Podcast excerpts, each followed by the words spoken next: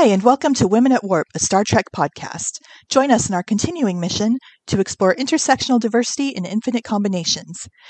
My name is Sarah, and thanks for tuning in. With me today are Dr. Juniper Simonis. Hello. Denny Wagner. Hi. And a medic who will be participating anonymously. Hi, medic. Hi. Before we get into our main topic, we have a little bit of housekeeping to do first. Our show is made possible by our patrons on Patreon. If you'd like to become a patron, you can do so for as little as a dollar per month and get awesome rewards from thanks on social media up to silly watch-along commentaries. Visit www.patreon.com slash women at warp. Looking for podcast merch? Check out our TeePublic store. There are so many designs with new ones being added all the time and on so much more than just t-shirts. Find it at teepublic.com slash stores slash women at warp. So before we jump in, let's get to know our guests a little bit. If you wouldn't mind telling us a little about yourself and your history with Star Trek and your involvement in protests, starting with Juniper. Yeah, so my name is Juniper Simonis. I use they, them pronouns. I live out in Portland, Oregon, I am a PhD ecologist and a lover of science, both real and fiction. You know, from a young age, I've been the child of someone who's been a, a modest Trekkie. So I grew up with a, a, a, passing love for, for Star Trek, but never really became a, a too Trekkie of a Trekkie myself. But I'm pretty into and aware of Star Trek. So uh, I've uh, been involved in a number of social justice causes that have involved protests. Awesome. Denny, can you tell us a little bit about yourself and your history with Star Trek and your involvement with protesting? Yeah, hi. Yeah, I live in uh, Minneapolis on the ancestral lands of the Dakota and Anishinaabe people in the state of Minnesota. Yeah, my history with Star Trek is I've been a Trekkie my whole life. So I, when I was a really little kid, my mom and I would watch reruns of the original series on our little 13-inch black and white TV while we were eating dinner during the week. And I was obsessed with Uhura. Just thought she was the coolest thing ever. And um, yeah, I've been a Trekkie ever since. And my involvement with protests started um, primarily here in Minnesota, we have had some pretty intense resistance to some fossil fuel projects. So I've done a lot of organizing and protest with alongside and following the lead of indigenous water protectors to try to stop those projects and protect the water and the land.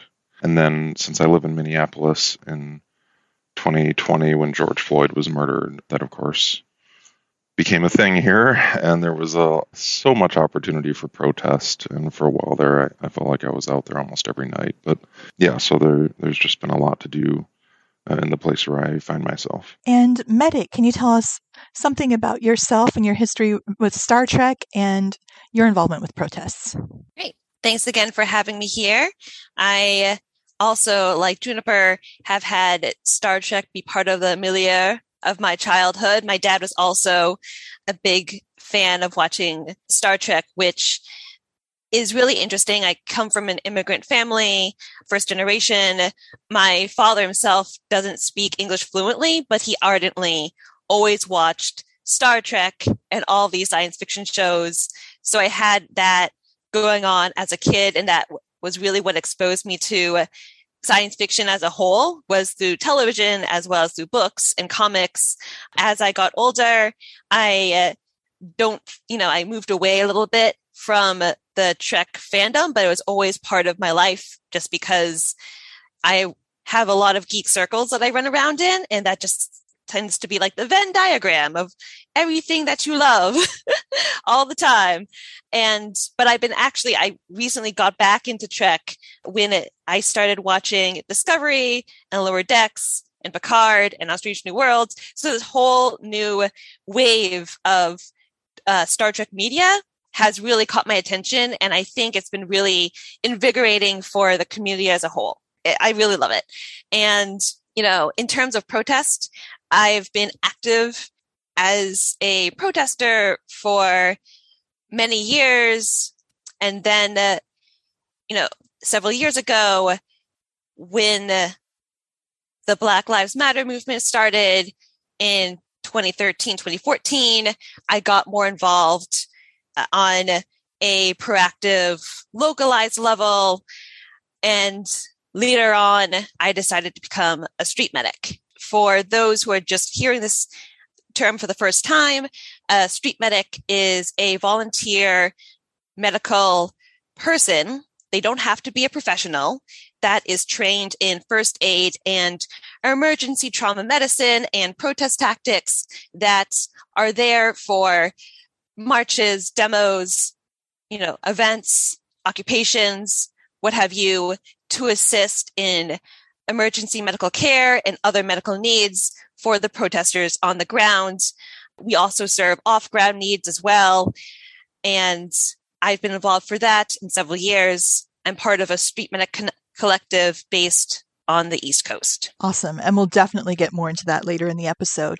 So, to get started, the general structure of this episode is going to be talking about the past tense two parter and the Bell riots, and then talking about protesting and how to protest and how to get involved if you've never been involved before, framed in terms of the Bell riots.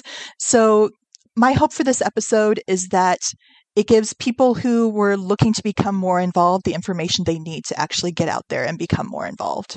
So, going back to the beginning and talking about past tense parts 1 and 2, they originally aired on January 2nd and 9th, 1995 written by Ira Steven Behr, Robert Hewitt Wolfe, and René Echevarria. It was set in San Francisco in September 2024, which at the time was nearly three decades in the future, but now it's only two years for us. Like, we're almost there, and we seem to be right on track. I don't know how you guys feel about it, but I feel like we're definitely getting there. Yes. on track in the darkest timeline. yeah, like with a lot of things with Star Trek, you know, they they were pretty prescient with quite a few of the social things and hilariously off with some of the technological things. And the fashion. Like, I'm glad that fashion prediction hasn't come true. Fewer gray jumpsuits, which is nice to some degree, I guess. And the jumpsuits that we have these days are a little bit more colorful, at least. This was the first episode, and they're into season three at this point. First episode not to feature any st- scenes on the station, but it does feature Clint Howard, this is the second of his four Star Trek appearances across four series and four species. Bless Clint. I hope like 30 or 40 years from now, whatever Trek they're doing, like digitally edits Clint into little roles here and there. Inspirations for the Bell riots included the Attica prison riot and the then current state of the homeless population in LA in the 90s. It was not completely disjointed from real life in that in 1994, just as production on the episode was finishing up, the mayor of LA actually proposed what was essentially a sanctuary district. And this year in Portland, where Juniper and I live, our mayor actually proposed what was essentially a sanctuary district. I don't know if you saw that in the news, Juniper. I did. And yeah, I know watching this episode again, or the set of episodes again, I was like, wow, no, this is, this is, they're trying to do it right now and it's i mean it's the same thing like everybody's like wait do you mean concentration camps? Like what what do you do you mean a ghetto? Like what are you what are you talking about like putting people into spaces and fencing them off? And then fences become walls and then walls get guarded and then people can't leave. Right? Like it's right there. We're we're very very close. And you know this is something that they do in a lot of other countries around the world and in the US as well. You know, they're undesirables. You put them in a place and you you close the door, right? And everybody can go on their their life, no mind to be paid. Yeah, and just so no one thinks we're exaggerating, the thing that was proposed was compulsory camps for the homeless patrolled by the National Guard. I mean, it was a sanctuary district. Wow. But speaking of Portland, I do just want to note that before all the time travel nonsense happened, Sisko was going to go visit his sister in Portland. So sometime in the future, we get Sisko's. Yeah, I saw that. so I feel like this episode is really Deep Space Nine doing what it does best, which is like ditching metaphor or or setting these situations on alien planets and just getting straight to the point. It's like Far Beyond the Stars. It's like, nope, we're just going to talk about racism. This episode is like, nope, we're just going to talk about homelessness and talk about class issues and the importance of protests. And what what did you guys find were your big takeaways from this episode, high level? Oh, on a high level, what I found most fascinating about the the origins of the sanctuary districts is the fact that it originally had very good intentions. They were supposed to provide free housing for everyone who arrived. It was specifically for people that are looking for jobs. But because of also institutional flaws, that is where this idea, which would have really helped people from the margins rise up, became a tool to actually push them back down. And that is what I find really interesting. It wasn't like, oh, fascism arrived overnight and this is what happened to these people. It was a genuine lack of accountability for our government institutions to do what they need to do. And I was particularly struck when, you know, Sisko and Bashir were talking and Bashir was asking, how could have this happened? And Sisko didn't have a straightforward answer about why, how this could have happened. And I think, you know, it, it says a lot about the timeliness and also the timelessness of this episode when you actually try to confront larger systemic issues and simultaneously there is a paper trail there is you know a timeline of how things happen but usually it happens in a way that if you're not paying attention, it can feel overwhelming when it suddenly hits you. And I thought, thought that was very astute of the episode. Yeah, I do like that line. It's like right at the end of the show where Bashir's like, How did they let things get so bad? And that's the line that always makes me cry. And I'm just like, I don't know, but I'm so sorry, Dr. Bashir. You know, the, the exchange that those two had in the first part is actually the one that sticks with me most and that sort of caught me as I was rewatching it because Bashir again is just sort of lamenting how it could get this bad and Sisko says it's not that they don't give a damn. They've just given up. The social problems they face seem too seem too enormous to deal with. And that just felt to me like well that's exactly the world we're in right now. Uh, you know i think everybody um, to some degree is just dealing with the enormity of it and it's it's so easy to just throw your hands up and say, what could we possibly do in the face of all of this? And I think Bashir's response to that was something along the lines of like, it's one thing to let people suffer because you hate them, but mm. just letting them suffer because you've forgotten how to care is something I just can't wrap my head around. Right. You know, that's not exactly what he says, but something yeah. like that. And mm-hmm. whew, you definitely feel that. Mm-hmm. yeah. Another takeaway that I got from the episode was it really addressed the different types of protest that people turn to.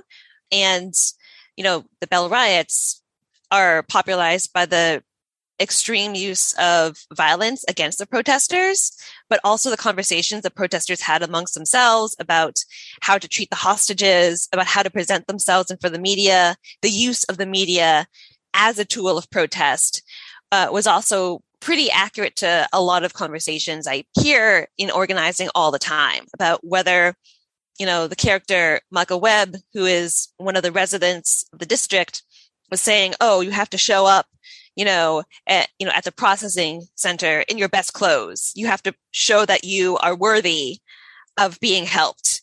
While you have characters like BC, who uh, takes a more violent route because BC believed that violence is the only way people actually pay attention. So I think having that dynamic is also what was really striking about these episodes. They didn't try to homogenize opinions about what was the right way to protest.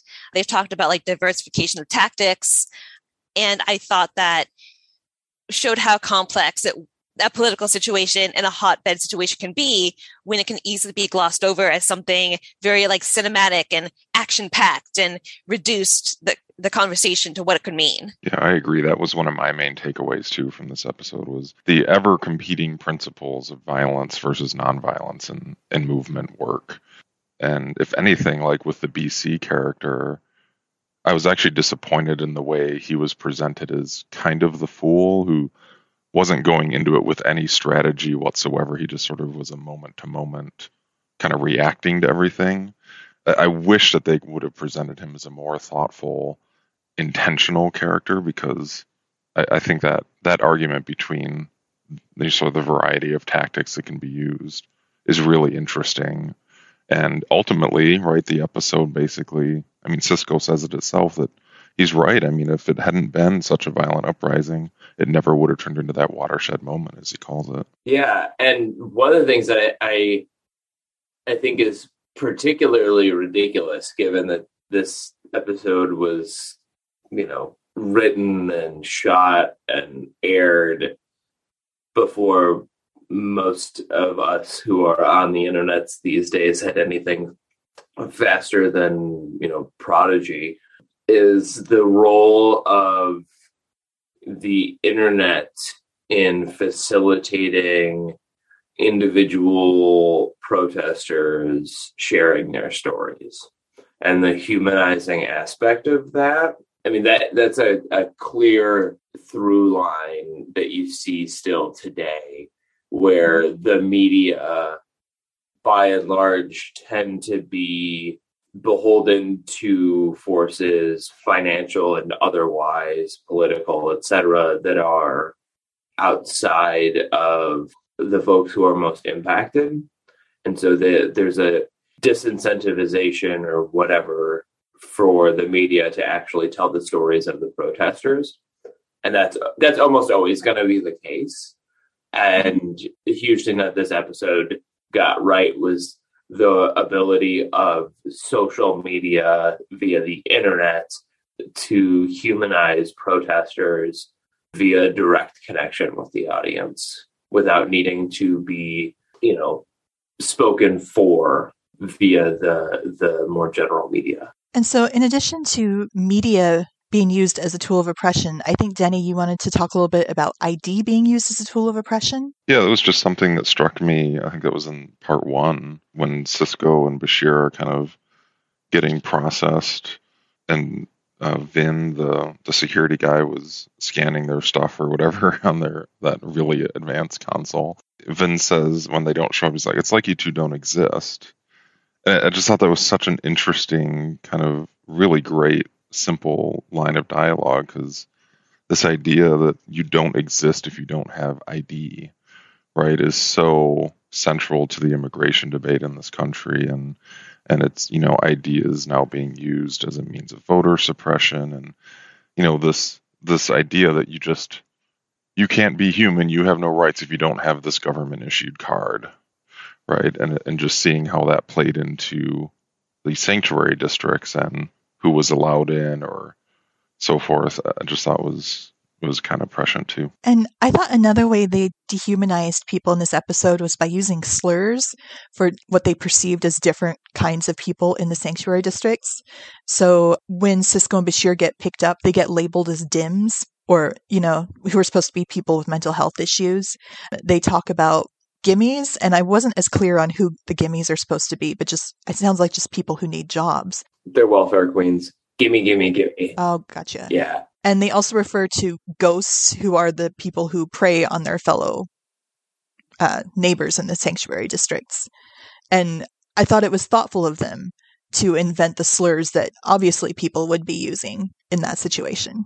Because that's that's what people do right? Oh totally. And you know i wouldn't be surprised if those slurs at least at some level came out of the sanctuaries themselves right? Like because what what happens when you put folks into this kind of a place is that you let you force them to create their own stratification systems and say oh i'm i'm not as bad as that person i'm not a gimme oh, I'm not a dim.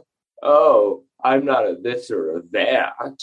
And it allows the, you know, the people in control to kind of wipe their hands of it and let the folks in the sanctuary kind of tear tear each other apart. And that then gets reinforced by the you know the larger social structure as well i was curious too about like the origin of you know those derogatory terms because my impression was that even though like the social worker was introducing this slang and it wasn't, you know, a government label or anything, but I could also imagine the guards having giving these people those nicknames. Like I don't necessarily in that terminology just carrying over the people who are coming in as they're being onboarded as part of like you know this is the type of culture you have to be wary of these people and these people and already as juniper mentioned you get a sense of you know stratification and a sense of scarcity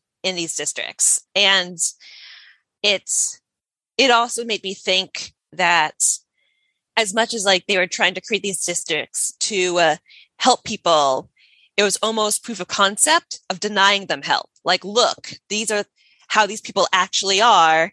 That means it justifies the budget cuts. It justifies you know the lack of resources given to these people and so i do think the commentary is also reflective upon it's a cycle of not just like people being naturally organizing to be contentious towards each other, but being placed, you know, in a situation where they have no choice. And that is the options that they're given as soon as they walk in the door. I mean, it just it gives people a way to not care anymore. And I mean, it just it just shows that language is powerful and that the writers were aware of that. One thing that kind of confused me about the ghosts was that nobody with a criminal record was supposed to be allowed in the sanctuary districts. And yet you had people who were essentially violent criminals preying on other residents. Did anyone have any thoughts about that? Yeah, I sort of I sort of laughed when I think Sisko was that was part of his long exposition about the history of the sanctuary districts. He's like, yeah, they don't let they don't let criminals in here, and I'm like, well, that's first of all completely not believable, and yeah, and then you turn around and there's a whole class of criminals inside the sanctuary district. You know, I think it's, but I, I was wondering, like, I don't know if the writers would have thought about this as much, but the idea that they're not going to let people in with criminal records feels to me like government propaganda, right? Like something they would say to the general public say, see, these people that we're putting in here are going to be safe and they're going to, we're going to help them get better and get jobs. And we're not letting any criminals in. Oh my gosh, that would just be awful. but, you know, eh, they're not, they're not actually going to be able to control that. Yeah. Similarly, it does sound a lot like propaganda, especially when you realize uh, the degree to which folks who are in the homeless or itinerant or mentally disabled and in need of services communities etc are far and away disproportionately going to be targeted by police. So like in portland there's been some really good work done by a reporter for the, the show Reveal. Her name is Melissa Lewis, um, looking into the arrest records um, and data from the Portland police. And it's pretty consistent that about half of the arrests that Portland police make are of people who are unhoused. And so the specific overlap between the kind of community that would be in a sanctuary and the kind of community that would be targeted by police means that almost invariably they can't make it so that somebody without a criminal record couldn't be in the, the sanctuary because the vast majority of people who would be in the sanctuary almost certainly would have been put in there because they would have been picked up and gotten a criminal record at some point. So I want to talk a little bit about our main characters from the station. So Sisko's the one who knows what's going on here. He has studied his 20th and 21st century history. He's aware of what's going to happen, what needs to happen. I thought Bashir was used really interestingly in this episode. He says he never studied 21st century history because it's too depressing, and I couldn't agree with him more. It's even more depressing living it. But he was used as this opportunity for exposition. So he was like the Watson to Sisko's Sherlock, and Sisko has to explain to him and us everything that's going on. Yeah, it was a lot, like just from a storytelling standpoint. This was an exposition heavy, especially part one. But yeah, I mean, I think it, it works. It's nice to hear. I mean, I think we need to be given that context. It would have been interesting if we could have seen it somehow. But yeah, I feel like there's a lot of telling, and I mean, there's a good amount of showing, but you know, also by the time the second episode comes to a close, I was like, wait a second, there's not a third episode.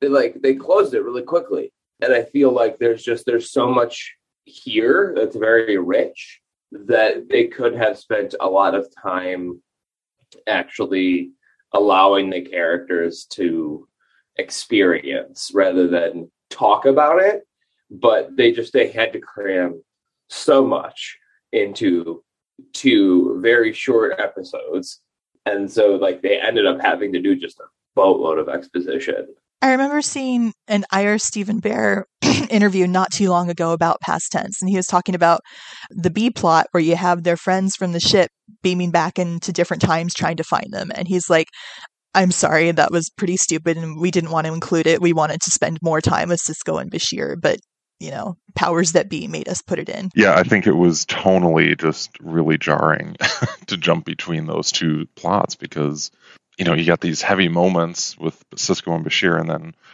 Kira and O'Brien beaming it into hippies, getting it on in a van. I mean, it was just like, what is, why was that necessary? It really wasn't. And also, there was some really, I had some personal cringe about it when they were like, uh, where where are we gonna go? Which uh, which time frames? I've narrowed it down to these ten options. I'm like, oh, Brian, that's not how this works, right? Like, y- you're talking about like a we don't know how many chronotons, right? Yeah, how many chronotons were out there? Uh, so we don't know what the concentration was. So it could have been one of these couple of distinct options. And it's like, no, if you don't know what the concentration was, then it's a very continuous set of options, not distinct options, unless there's something about chronotons that I don't know, which is probably what they're assuming is is happening, right? Like they're to do their the the little hand wavy about it, but I it, it was a it, it was a little bit ham-handed, but it was also like not from my perspective as somebody who comes into it with science it wasn't even like a a very scientific way to approach the problem that O'Brien was faced with, which was kind of frustrating. It's okay. There are things Deep Space Nine does well, and time travel is not necessarily one of them. the the time travel aspect of it, which I know is not really what we're talking about, but I know I think it kind of is. It, it, just the whole timeline thing. We're like, we're the only ship. There's a there's a chronoton bubble or whatever the one the thing that they called it. I'm like, oh my gosh, the, how how ridiculous of a of a device do you have to like create to make this episode work? Right? We're like, oh, the entire timeline of everything, everything has shifted. The entire universe has shifted except what is inside our ship. Love it. Which just makes Kira and O'Brien all all the sillier, right? Because at the end they're like, we've only got one left. Well, I don't know, just pick one randomly. It's only the entire universe hanging in the balance. Whatever. it's just crazy. yeah, I'm not gonna. I'm, I'm not gonna think about it. I'm just gonna. Yeah. point and look. You know, look and point. Well, there's nothing like inserting stakes by having a ticking clock or a limited number of chances to get X right. so, yeah. so, Bashir and Sisko end up in the sanctuary district when they're found. But when Jadzia gets found on the street, she gets treated very differently. Does anyone want to talk about that?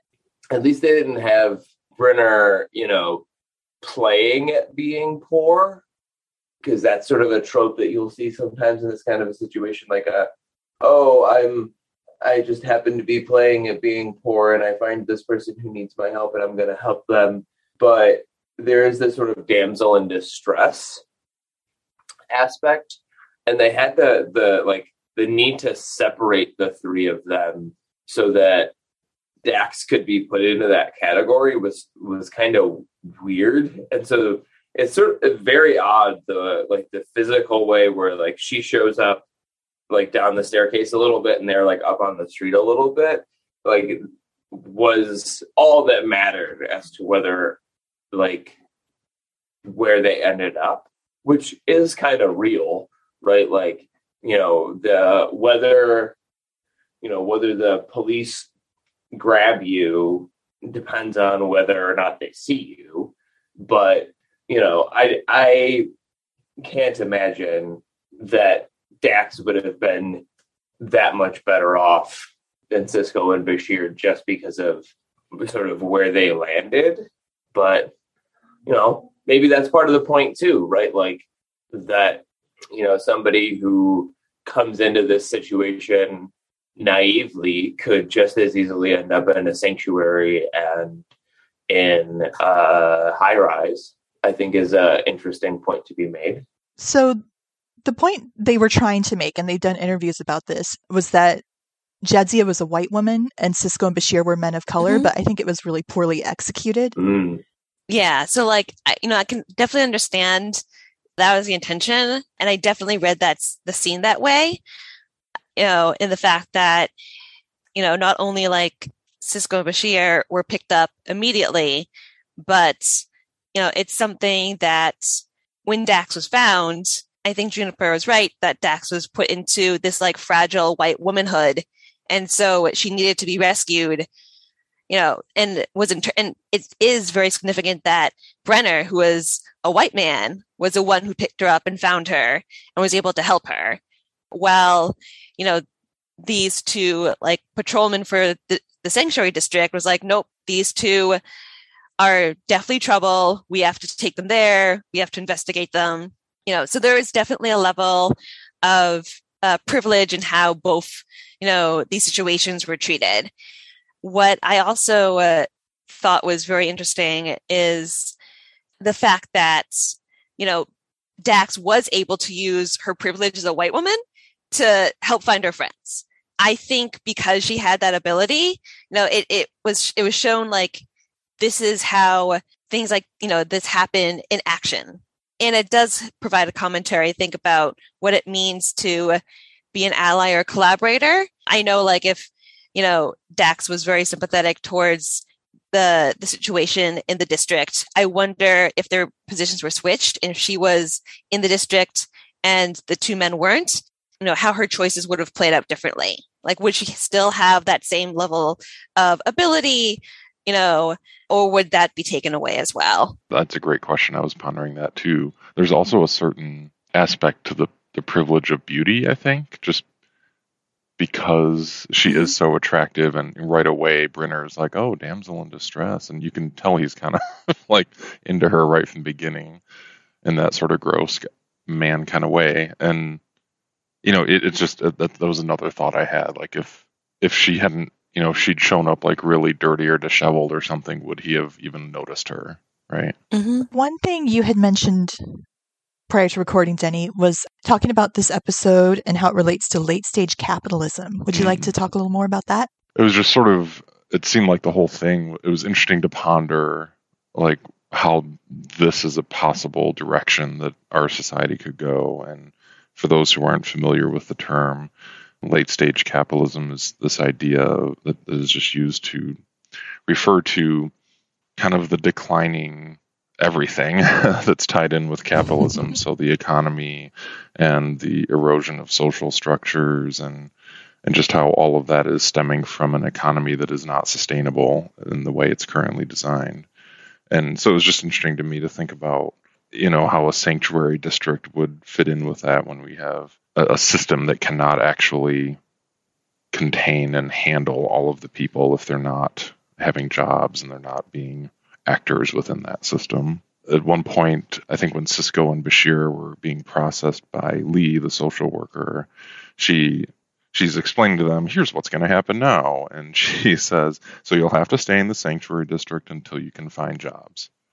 Oh, but there aren't really any jobs to be found, so you're going to have to stay here until that changes. And I was just thinking about how why this is how this is how it works in the real world too, right? Like, oh, you can't get a job, okay, then we're going to take away your home and we're going to take away your possessions and whatever financial wealth you may have. And now you just have to pull yourself up by the bootstraps and make it all work somehow, but we're not going to help you at all. And that just sort of that's how that all connected for me. So that kind of relates to my next question, which is who are the villains in this episode? Oh, I love this question. right? It makes you stop.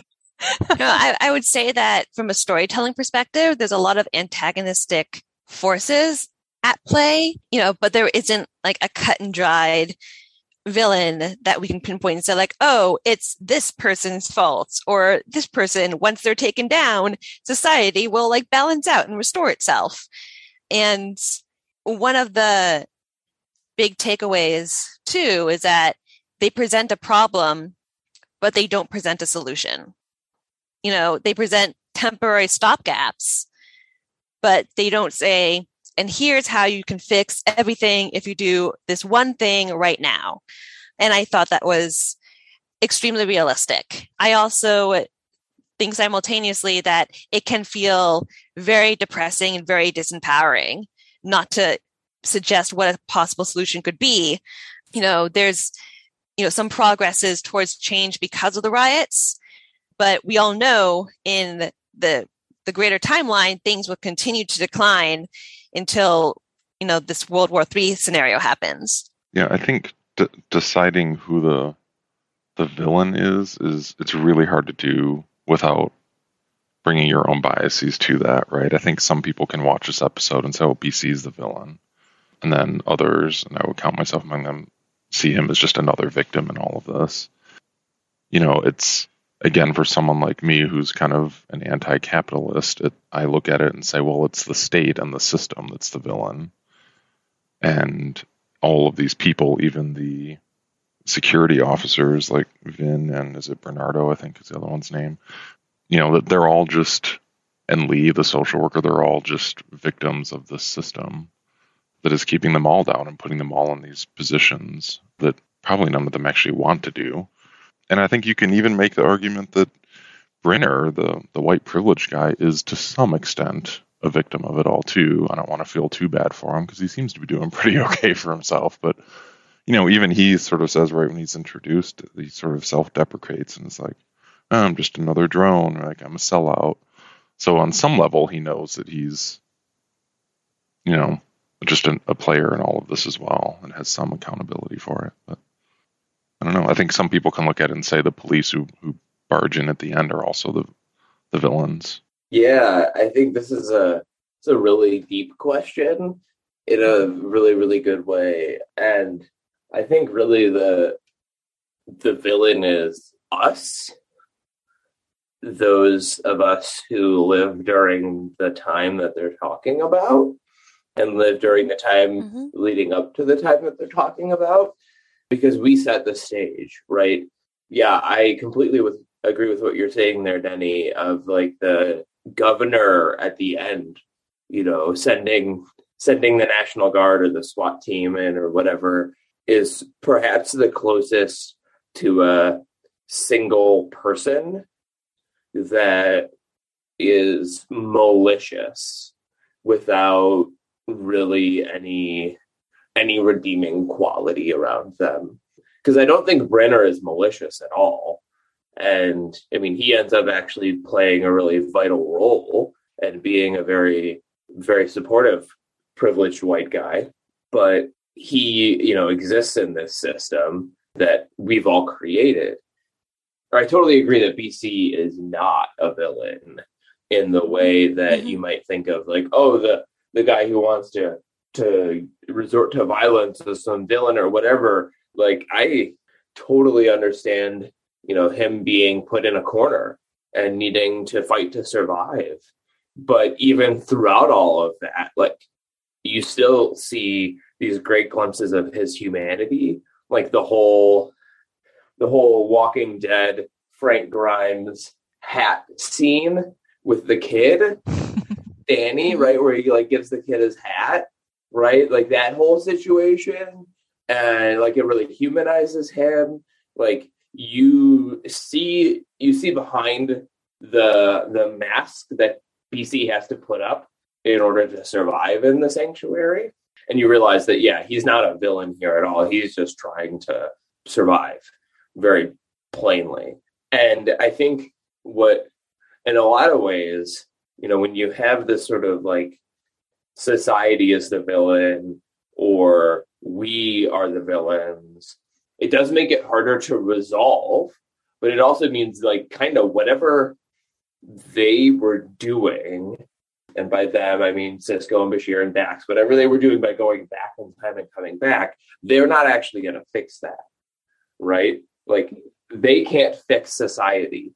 They can only do the like the the things to amend the timeline.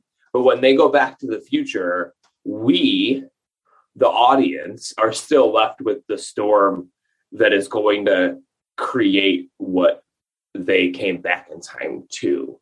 And so we have an obligation to prevent that villainous behavior from getting to that level or growing. And I think that is a really powerful introspection that I got out of this episode or series of episodes from watching it is like, what are we doing now that's going to create or perpetuate the villainous leaders and society that the DS9 crew come back into. You were talking about the governor, Juniper. Isn't it interesting that we never see the governor?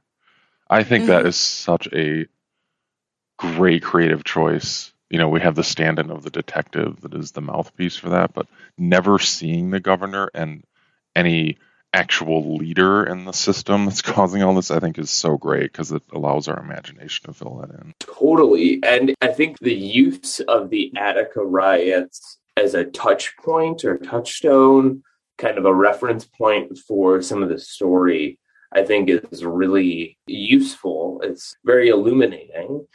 And, you know, the Attica riots, for those who aren't familiar, happened in early 70s, 1970s in Attica, New York. And a pretty significant and, you know, substantial, let's see, how many days was it? It was about a week. It was four days, four or five days. And 40, 43 people ended up dying when the National Guard basically stormed the prison to put down the riot and they shot everybody, including guards and prisoners. But that was all done really at the behest of New York Governor Nelson Rockefeller. And so you have these very prominent big names of people like even if you don't know much about Attica, you probably have heard the name Rockefeller, like Rockefeller Place, like 30 Rock, right? Like these are big names of people who are very influential and very rich, who have military might at their disposal to put down a prison riot.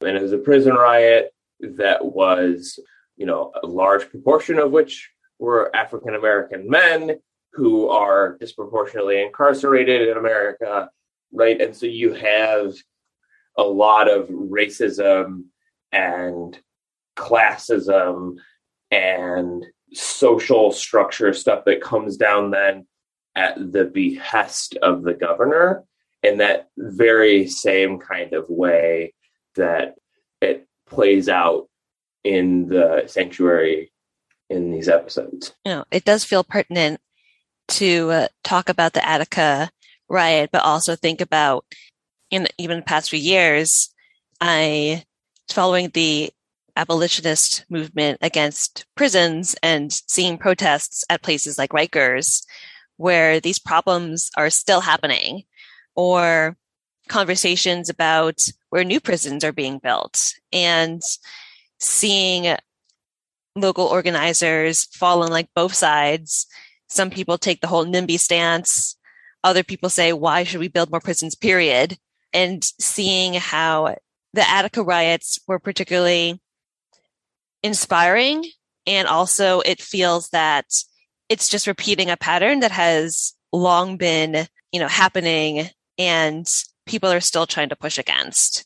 I also think that one of the things about the Attica riots that, that is also pertinent is not only are these, you know, people of color that are placed in a situation, to me, like, and maybe either of you could have a d- different interpretation, it does feel like only when people of color die, particularly when black people die, to a point that feels, you know, to a breaking point or a certain cultural breaking point, do people actually react?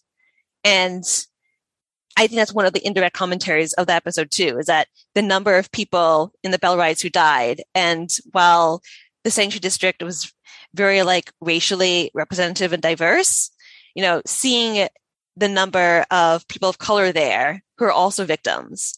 And there was a young black boy in the closing scene, like after when they come out of the occupied building, who was just walking around asking where, you know, for help.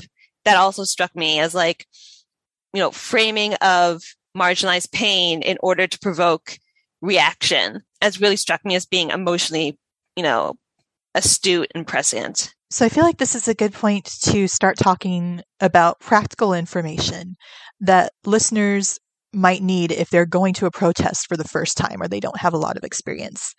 So, Denny, I want to start with you and ask how does someone get involved in protesting or how do they find information about protests to join if they've been uninvolved up to this point? Yeah, I mean, I think there are lots of different ways. I'll just say from my experience, like for the the protests after George Floyd was murdered here, it was social media. Uh, you know, it's going to depend on the movement and the reason for the protest and what security culture the organizers are putting in place.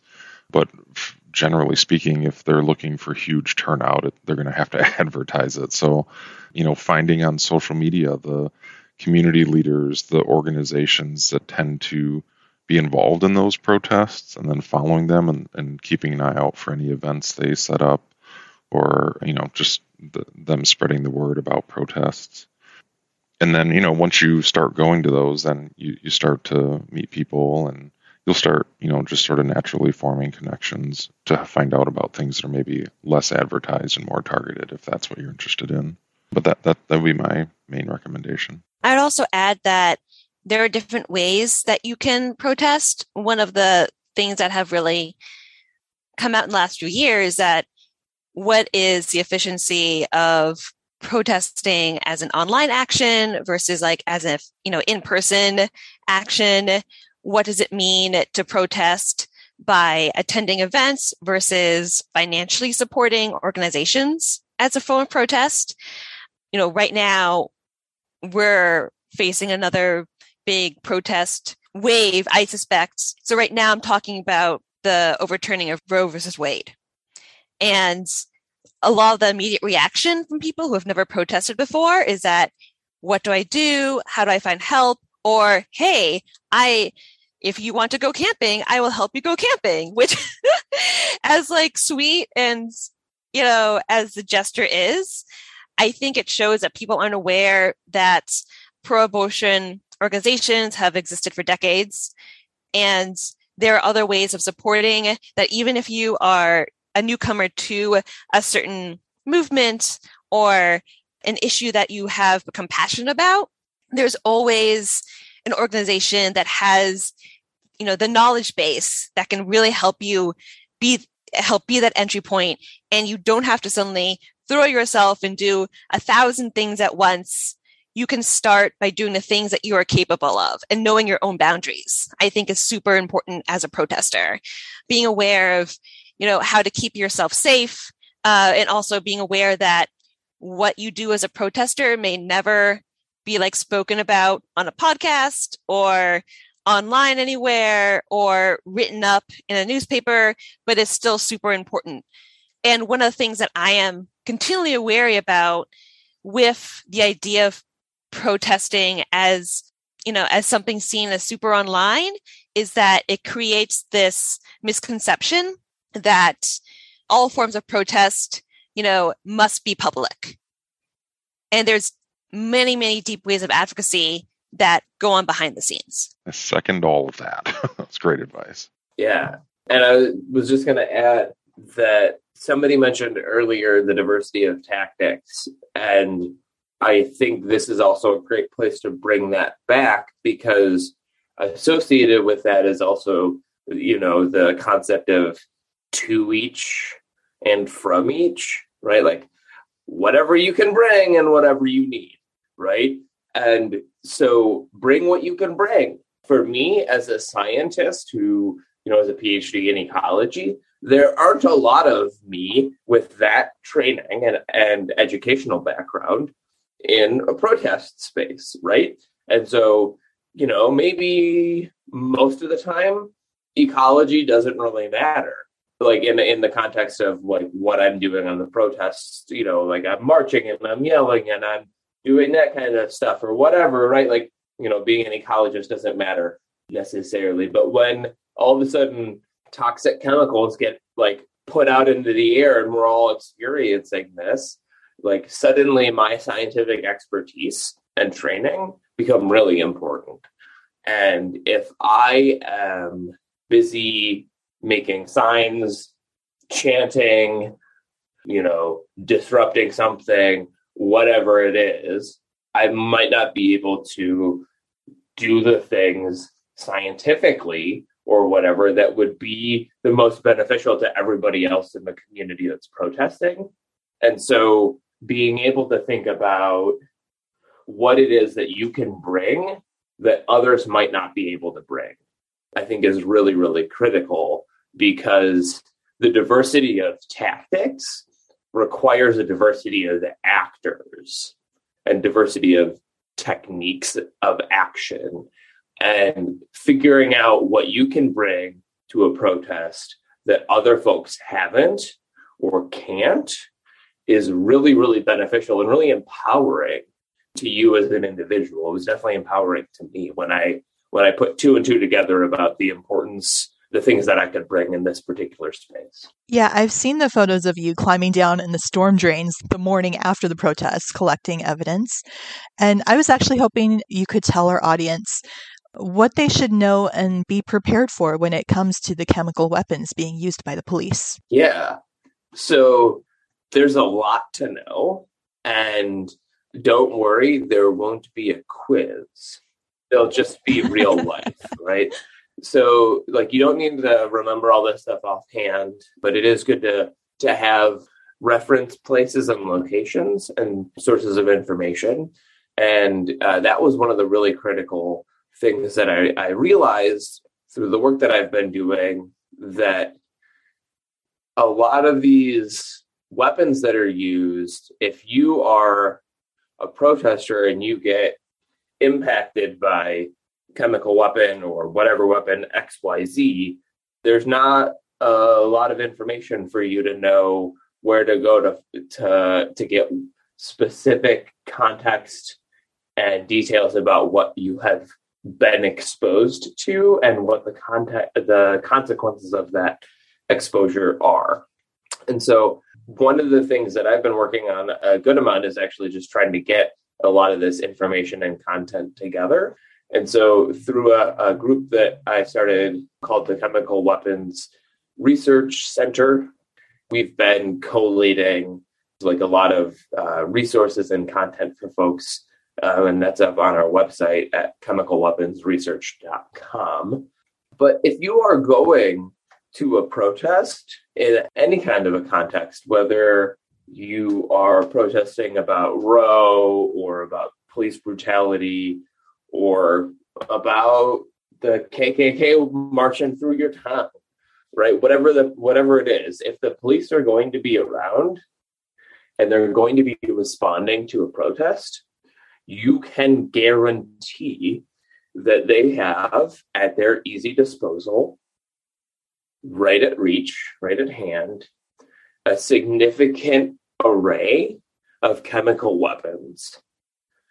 Thanks in large part to the US military and military industrial complex and such, there is a proliferation of chemical weapons around the world, but including in the US at the local, state, and federal police level.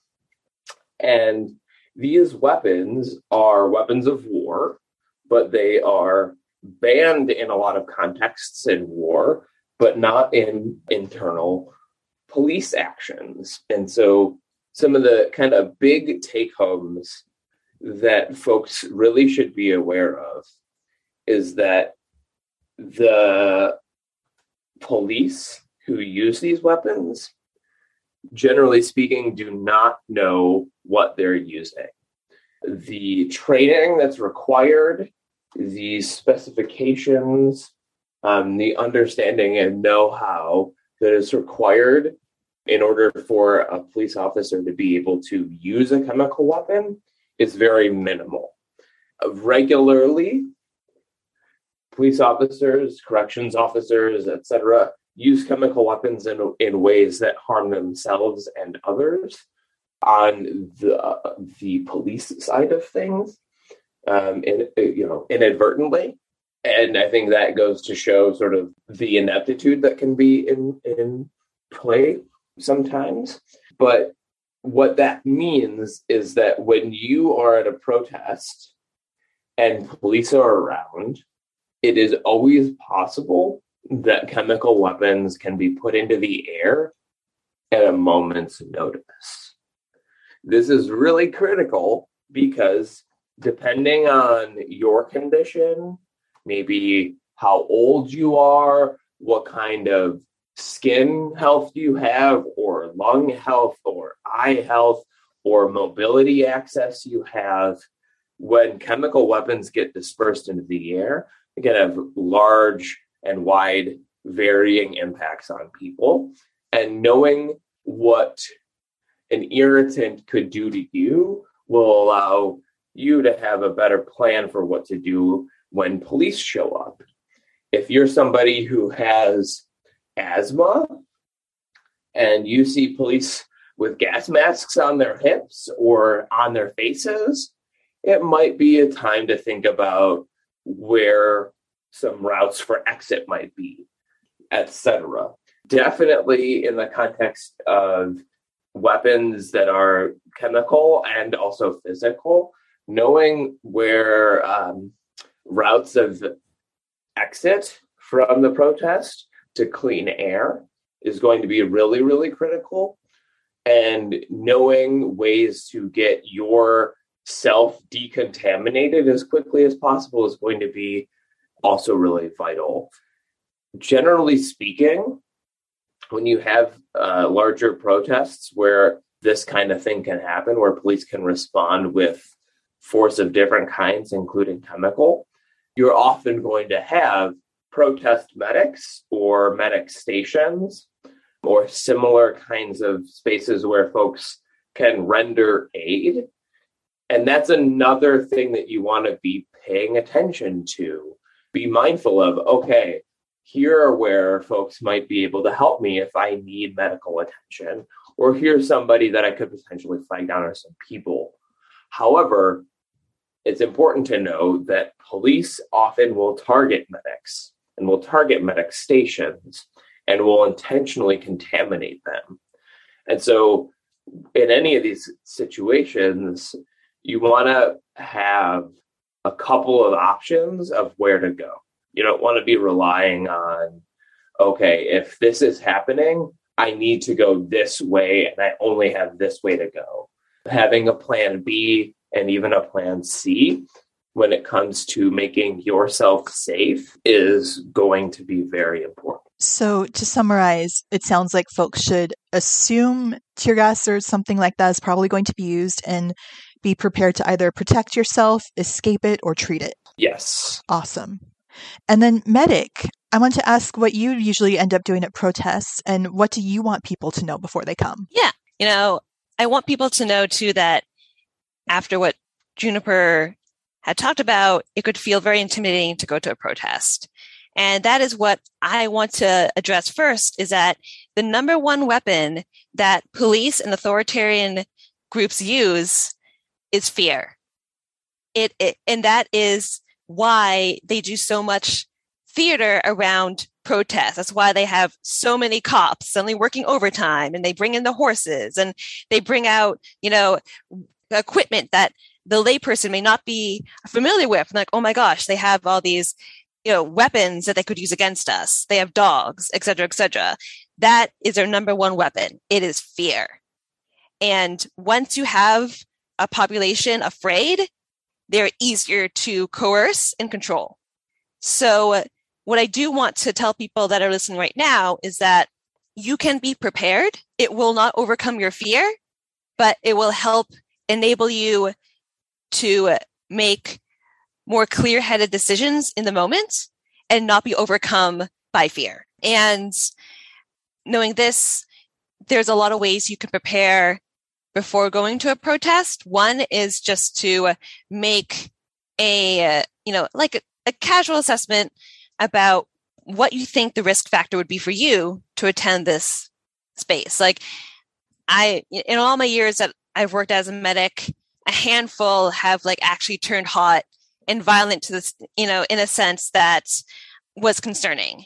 Most of the time, the injuries I treat are heat related illnesses, is people fainting from heat exhaustion because they did not drink enough water on this hot day, or they have, you know, minor scrapes and bruises. And so I do want to, sh- you know, have people think about what is a realistic, you know, risk factor for yourself and what is a realistic risk factor for this event. And there's stuff that, you know, even like the casual person off the street can do to prepare themselves. One, as Juniper said, have an, you know, a plan. Come with your friends so you're not alone. Make sure if you have asthma or if you have certain medication requirements, you have them on you in their prescription bottle or in their prescription box. Because in case of arrest, you might be detained, you know, for several hours and, it, you know, and if having that medication is important to you to take on a regular basis, you have to have it on you. Other things to be aware about is just have a check in. I always have a person that I check in with that's not going to the protest and be like, hey, I'm leaving now. If I don't check in again by this hour, text me to make sure that I'm still okay. So do that with you and your friends, with you and like someone out, you know, who's not going to the event. Make sure that that person not at the event, uh, you know, basically they're your emergency contact. So they should know your legal name and your birth date, you know, and any important information that they should know in case that you're arrested or injured, et cetera, et cetera. So, you know, if you uh, need to like contact that person, that person's contacted, they know exactly what to do to help you. It sounds like that's maybe a good job for you. If you're not a person who should be attending protests physically, you could be that check in person. Yeah, exactly. When uh, you're at the event, there are a lot of very easy, low maintenance things you can do to ensure your health and safety. You know, on top of like having medication, you know, on you that you may need. If you are aware that chemical weapons could happen at this event. Bring a change of clothes, even if it's just an extra shirt. That would really help in case you're exposed. The one thing that like we medics do uh, in case of chemical weapons attack, and this is particular to the location I work in. I know other parts of the United States have you know different types of chemical weapons that are used, but where I am from, the most common is pepper spray.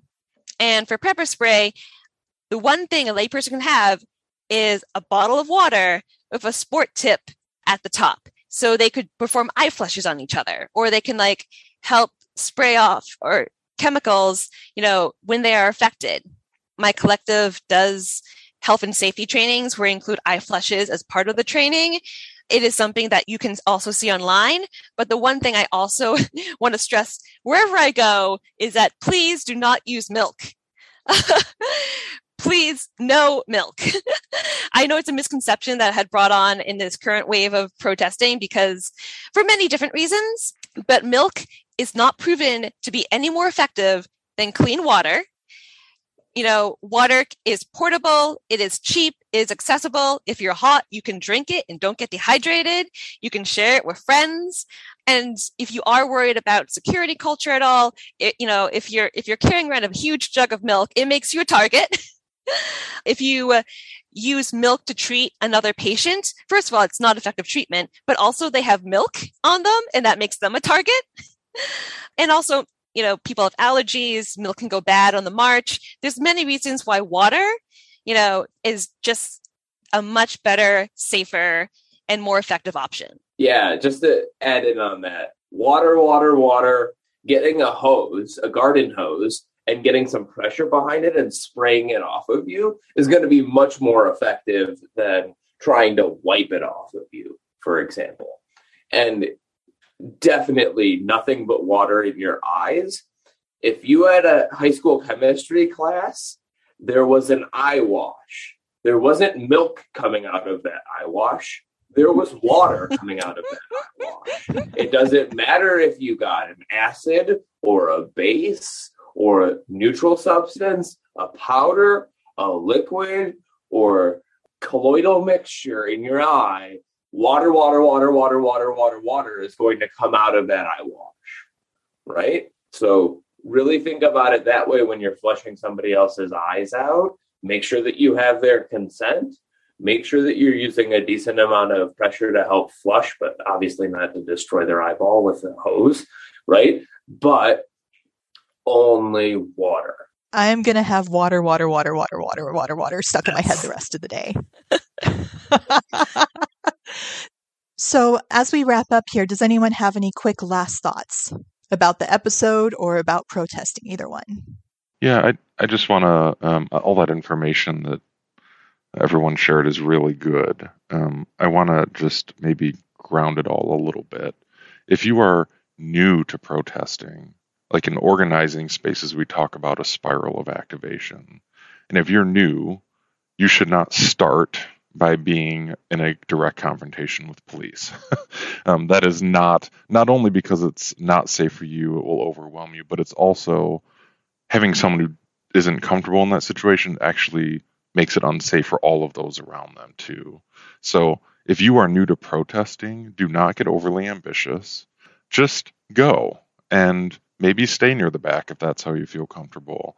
And and like um, Medic was saying earlier, know your boundaries know what you're comfortable doing and what you're not comfortable doing and stick to those. Like, don't let anyone pressure you into breaking those boundaries. Don't let anyone pull you into a situation and that anyone can be you too. Like, it's happened to me before where my heart is like, I need to go get in the middle of that because people I know are there. But for reasons, it was not a good idea for me to be there because I was not prepared to deal with that heightened situation. So you just got to know that.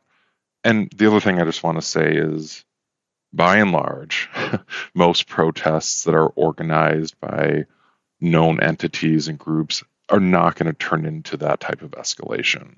You know, it, it's going to be pretty darn safe.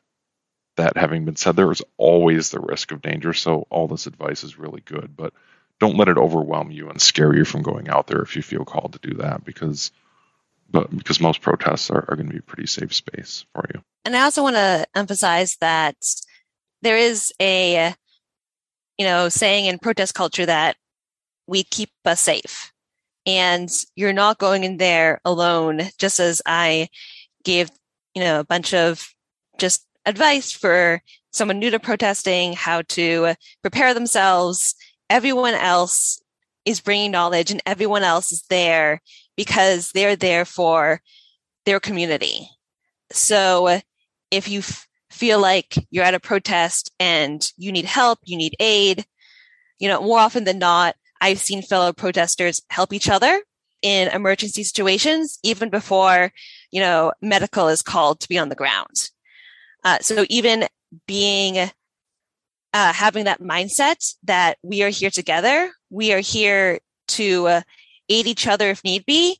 We will come with enough supplies for ourselves, enough snacks and water to share. even those ideas can be super helpful, you know, as a mindset to have when coming to a protest event. It's one of the most beautiful things about it, I think, is just seeing how, without like really intentional and super organized planning, like everybody shows up with what they have, and it's always enough. Like people are covered, and um, you're absolutely right. I've seen that time and time again too, where perfect strangers will help each other. It's really, it's really amazing to see community come together like that. Yeah, I think it's one of the most empowering things that I've done in a while is taking to the streets with other folks, right? Standing up for something that I believe in with others is incredibly empowering. And there's really not a lot that matches that. And I think doing it in a communal way where we support each other and we take care of each other is really beautiful and really powerful. And I think the the thing that I kind of want to leave folks with is is really thinking about what what you can bring individually as a person that other folks might not have because that knowledge that expertise that insight whatever it is that money that food that water that time those wheels those feet that cart that chalk whatever it is that you can bring that you can add to the cause is going to be appreciated. It's going to be supported and thanked. Um, and these fights are going on everywhere all the time.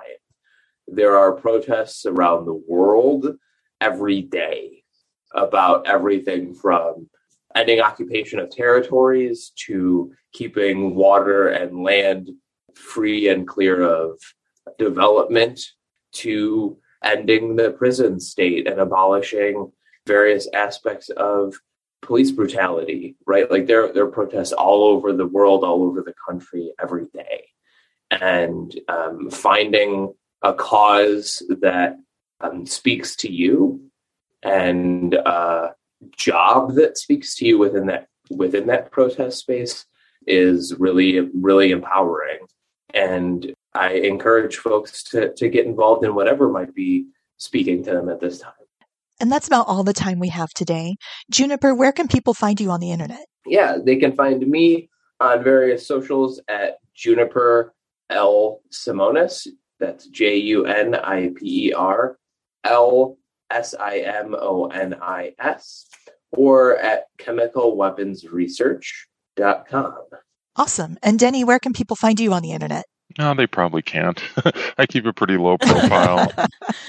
uh, I know I have a Twitter and Instagram, but I never use them, so there's no point in finding me there. But more likely to find me either out in the streets here in Minneapolis or uh, for Trekkies, come find me on the next Star Trek cruise. Awesome. And Medic, I won't ask, but thank you so much for participating today. Of course. I'm really glad to, to be here. And I'm Sarah. You can find me on Instagram, where I post one item a day from my Star Trek collection at Sarah M. Gulde, S A R A H, M as in Mary, G U L D E. And you can find my fanzine, Star Trek Quarterly, at startrekquarterly.wordpress.com or on Facebook.